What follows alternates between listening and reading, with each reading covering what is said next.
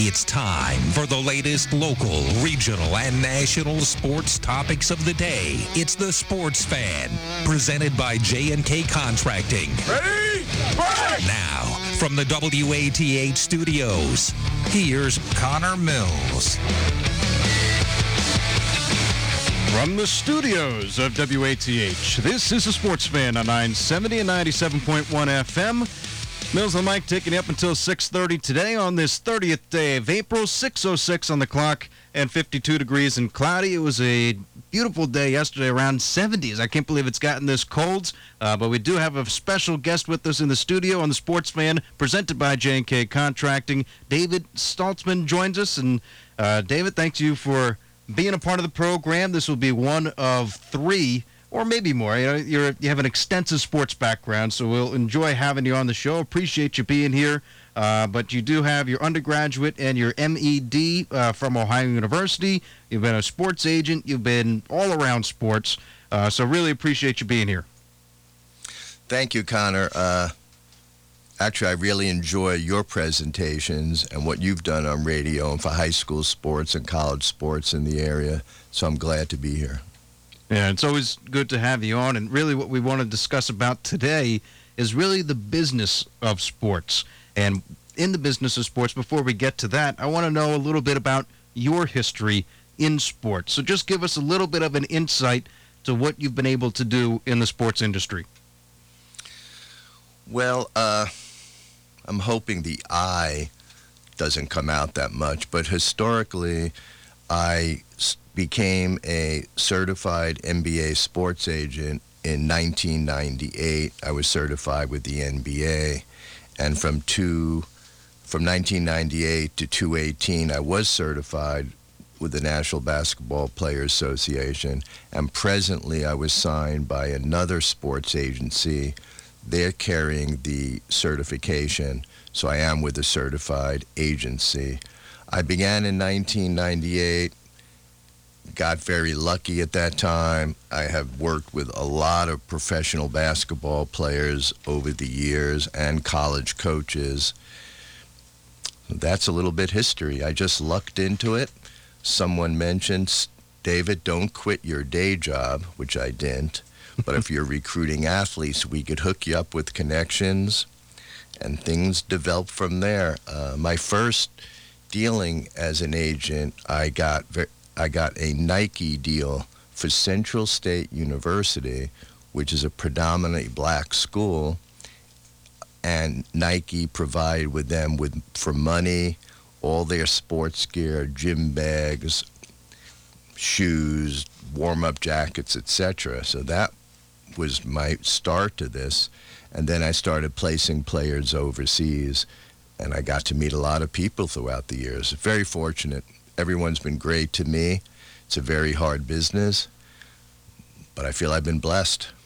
Yeah, it sure seems like you know an extensive uh, history of being the agent. Uh, you know, as you said, getting uh, student athletes overseas.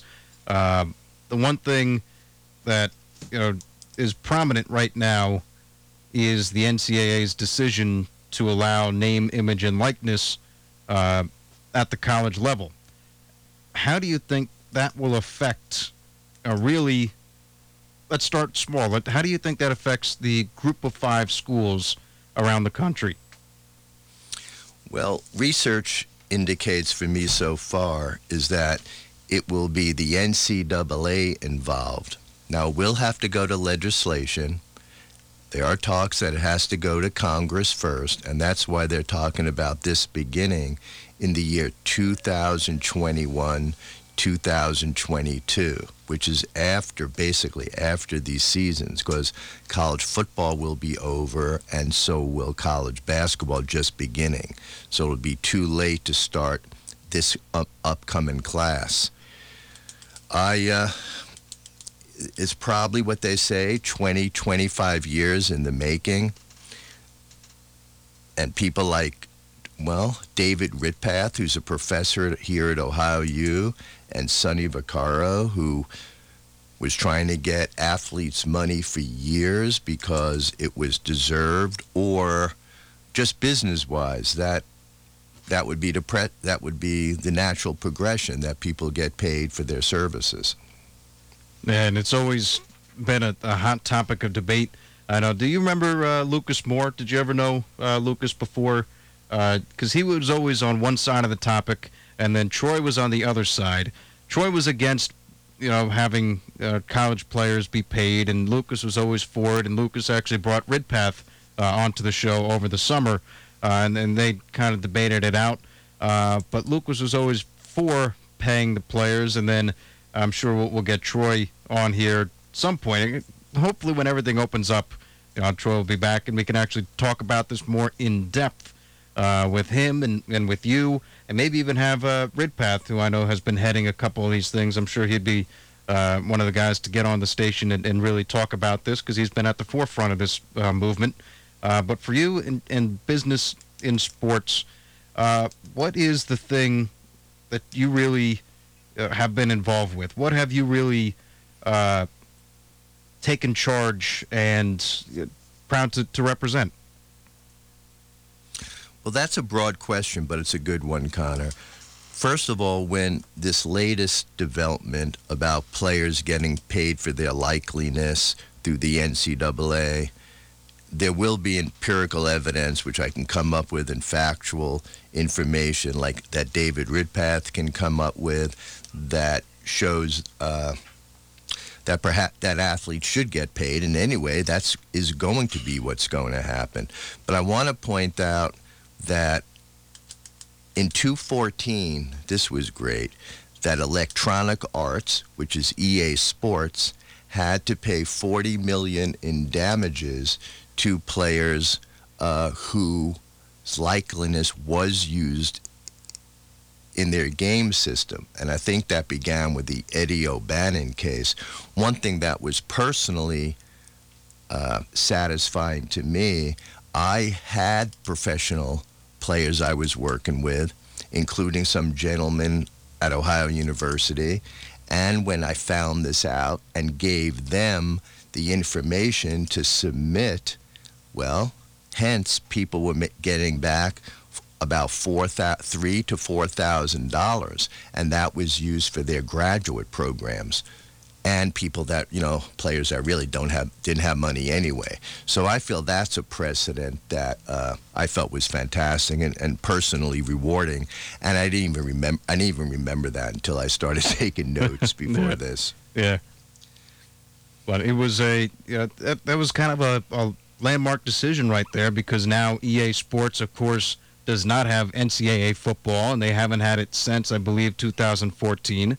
And with this decision with the NCAA, you know, pushing to allow name, image, and likeness now by the year of 2021, uh, people think that EA Sports will bring back NCAA football, but it's not really that simple.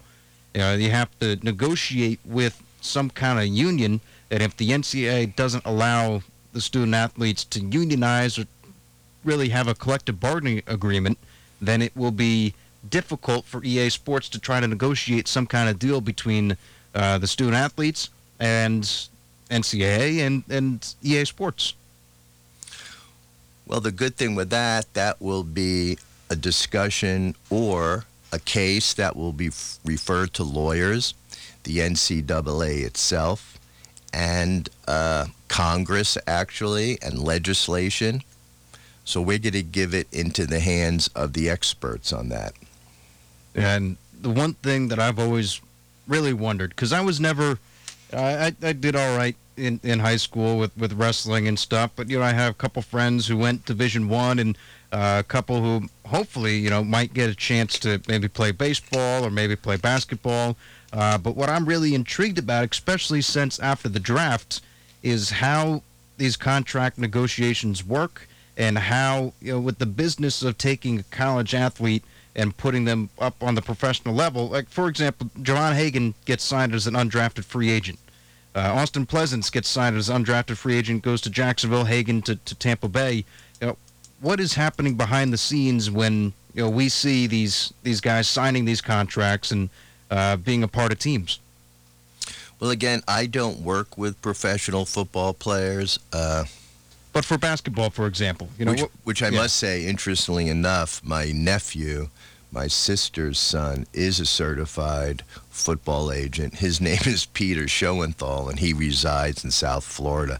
I think he's 31, 32, and beginning this whole adventure. With basketball,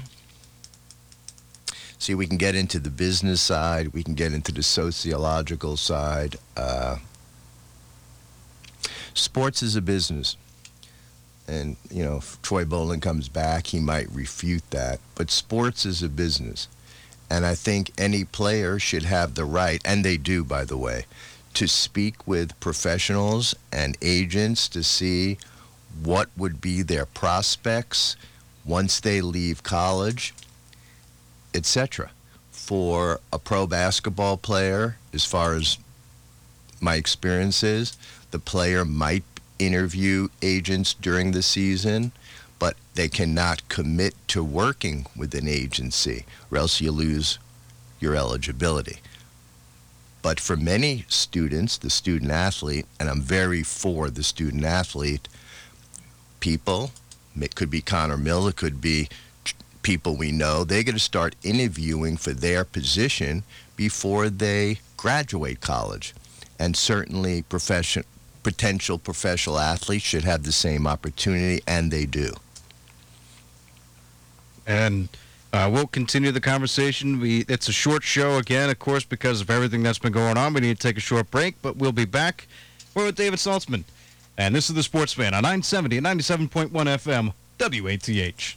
From concrete to roofing to siding and windows, J&K Contracting has you covered from the ground up. Whether it's a room addition, a complete home build, or your commercial projects, let the professionals at J&K be of service from groundbreaking to completion. And don't forget they accept all major credit cards. They even have free seamless gutters with every complete roof installation. Don't hesitate to call J&K Contracting at 740-698-3521 for a free estimate.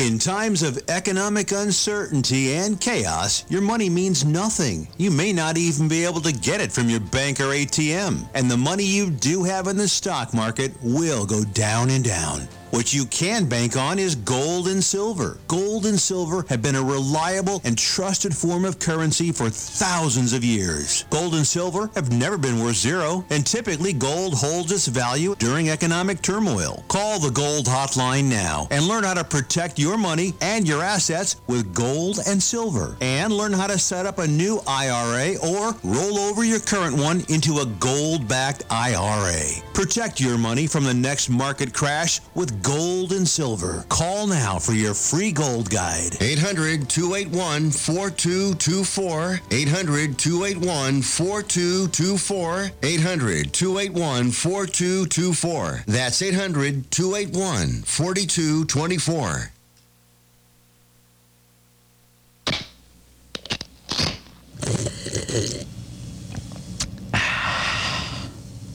Beer, beer, beer. Beer, beer, beer, beer, beer, beer. Beer, beer, beer. Beer, beer, beer, beer, beer, beer. Beer, beer, beer, beer, beer, wine, wine, beer, beer, beer, beer, wine, wine, beer, beer, beer, beer. Stop and Cop Drive-Thru, Richland Avenue. Beer, beer, beer, beer, beer. Let the good times roll. I'm Ohio Governor Mike DeWine.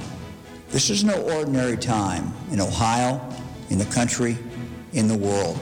Closures, social distancing, changing behaviors, it's all very difficult and very necessary. Small acts will make a difference. Thank you for what you are doing each and every day. Ohio, we're in this together. Furnished by Governor Mike DeWine and the OAB. You're listening to The Sports Fan on 970 WATH. Sports fan on 970 WATH. Mills of the Mic taking up until 6.30 today. Then if you have any song requests for that 6.30 all the way up until 7 o'clock hour, you can always call in at 740-592-6646. It's been a, great show so far with David Saltzman. Always interesting finding out the business. This will not be the only time we'll have uh, Dave on. We'll have him talking about a little bit of the sociology of sports and talking about recruiting, which uh, will be very fascinating, especially for the young viewers out there listening and, and trying to figure out uh, recruiting from high school to college. Uh, but but Dave knows it all, and it's always great to have him on the program and have him a part of the, the radio station. Uh, so again, Dave Salt's been on, and uh, where I want to direct the conversation to now is the NCAA and the NBA are kind of experiencing, or maybe college, it's a little bit of a change in where these athletes are wanting to go. Instead of going from high school to college to you know, NBA, now they are looking to circumvent really the uh, the college experience and get right into the G League to develop their skills and then go professional. Uh, what have you seen really from the business side about really the, the development of the G League? Well, first, let me say something, Connor. Uh, you made a comment. I have to say something, Barry. I do not know it all, but one thing I have learned throughout the years, as far as humility with sports in general, probably life, but sports in general, is to ask the right questions to the right people to get answers, multiple answers, to choose uh, that result. I find that not always the case with athletics and sports, but that's one way I put it. Uh, I'm not very handy. I can't do electronic work. I can't really fix my own house. So I call someone uh, and hire them to work on my behalf. And that's the way I look at answering some of these questions. Uh, there's a lot of talented people. Now, I've been at this a long time, but there's people who've been at it longer and have certainly more experience or different experiences that uh, benefits the public. I think what's happening now, and I had a great conversation today with uh, a former college coach who is still in the game, very much in the game, and a relative of probably the present most famous player in the game at this moment. And we were talking about the G League. Well, the new G League uh, information that came up and I know I do not know Coach Calipari, but he mentioned that this new G League proposal can really destroy college basketball in a way. With the G League, it used to be called the D League, and the D League salary was anywhere between fifteen and twenty-five thousand a year for probably a five-month season. The G League now salary can go up to 40. However, if you're a two-way player, that one has contractual obligations to an NBA team, and that is not a whole roster, the salary goes, pro- I don't know, 50, 60,000. The G League players that you're reading, uh, the, the high school athletes that are, were, I've, I don't know their names. I think one was Green, but they were in the top five, ESPN, uh, players to be recruited, they're going to go to a special G League program that could be anywhere between 300,000, etc. They will be able to, that will only be about 30 games against some NBA teams and international teams. They are allowed and they will get money to complete their college education while also preparing to make it into the NBA. They're kind of young, so maybe that's changing a little bit. I want to point something out when you talk about players leaving early uh, for college, etc. My first NBA meeting was in New York City for my certification. I think that was 98. And one big great thing about that meeting, the NBA Players Association was not going to go against Kobe Bryant's, the LeBron James, the Moses Malones, who were in, I can name others that were in the league at the time because they did not go to college. They bypassed college to go on to the professional level. And there's no way that uh, was going to be a battle. Years later, you know, people uh, negotiate, and every co- usually college players will have to play one year. Potential pros at least one year to play in college until this recent development with the salaries to the N- to the G League. And one reason the G League did that, as you know, they lost some players to Australia the last couple of years, including I forget his name, one of the Ball brothers, and another player. So now they're keeping it where the, these players could stay in the United States and develop think uh, LaMelo Ball, right? LaMelo, Lonzo, and I forget the, the middle one. Uh, but it, it is interesting to see how, you know, overseas basketball is kind of developing, and that is a different path for people to take. I really, when you say the Ball family, I think they were really uh, at the forefront of trying to try to change up this, the current system. You know, because they went overseas, and now I think uh, Lamelo Ball is projected to be a first-round draft pick uh, in the NBA at this time, and that is a it's a big shift from you know going to college for the, for the year, developing for the year, or like a, a Zion Williamson, because Williamson goes for the year, becomes a big star at, at the NCAA level, and then gets drafted. Uh, was he number one overall? So it, it is a, a definitely it's a change but I don't know if it's for the better or for the worse. I think it's going to be for the worse for NCAA uh, colleges because you, know, you might not get the best talent, but then it might be better for the individual player because now they're getting paid. And if you're saying up to three hundred thousand dollars, they're going to be paid well uh, to perform their talent that they have.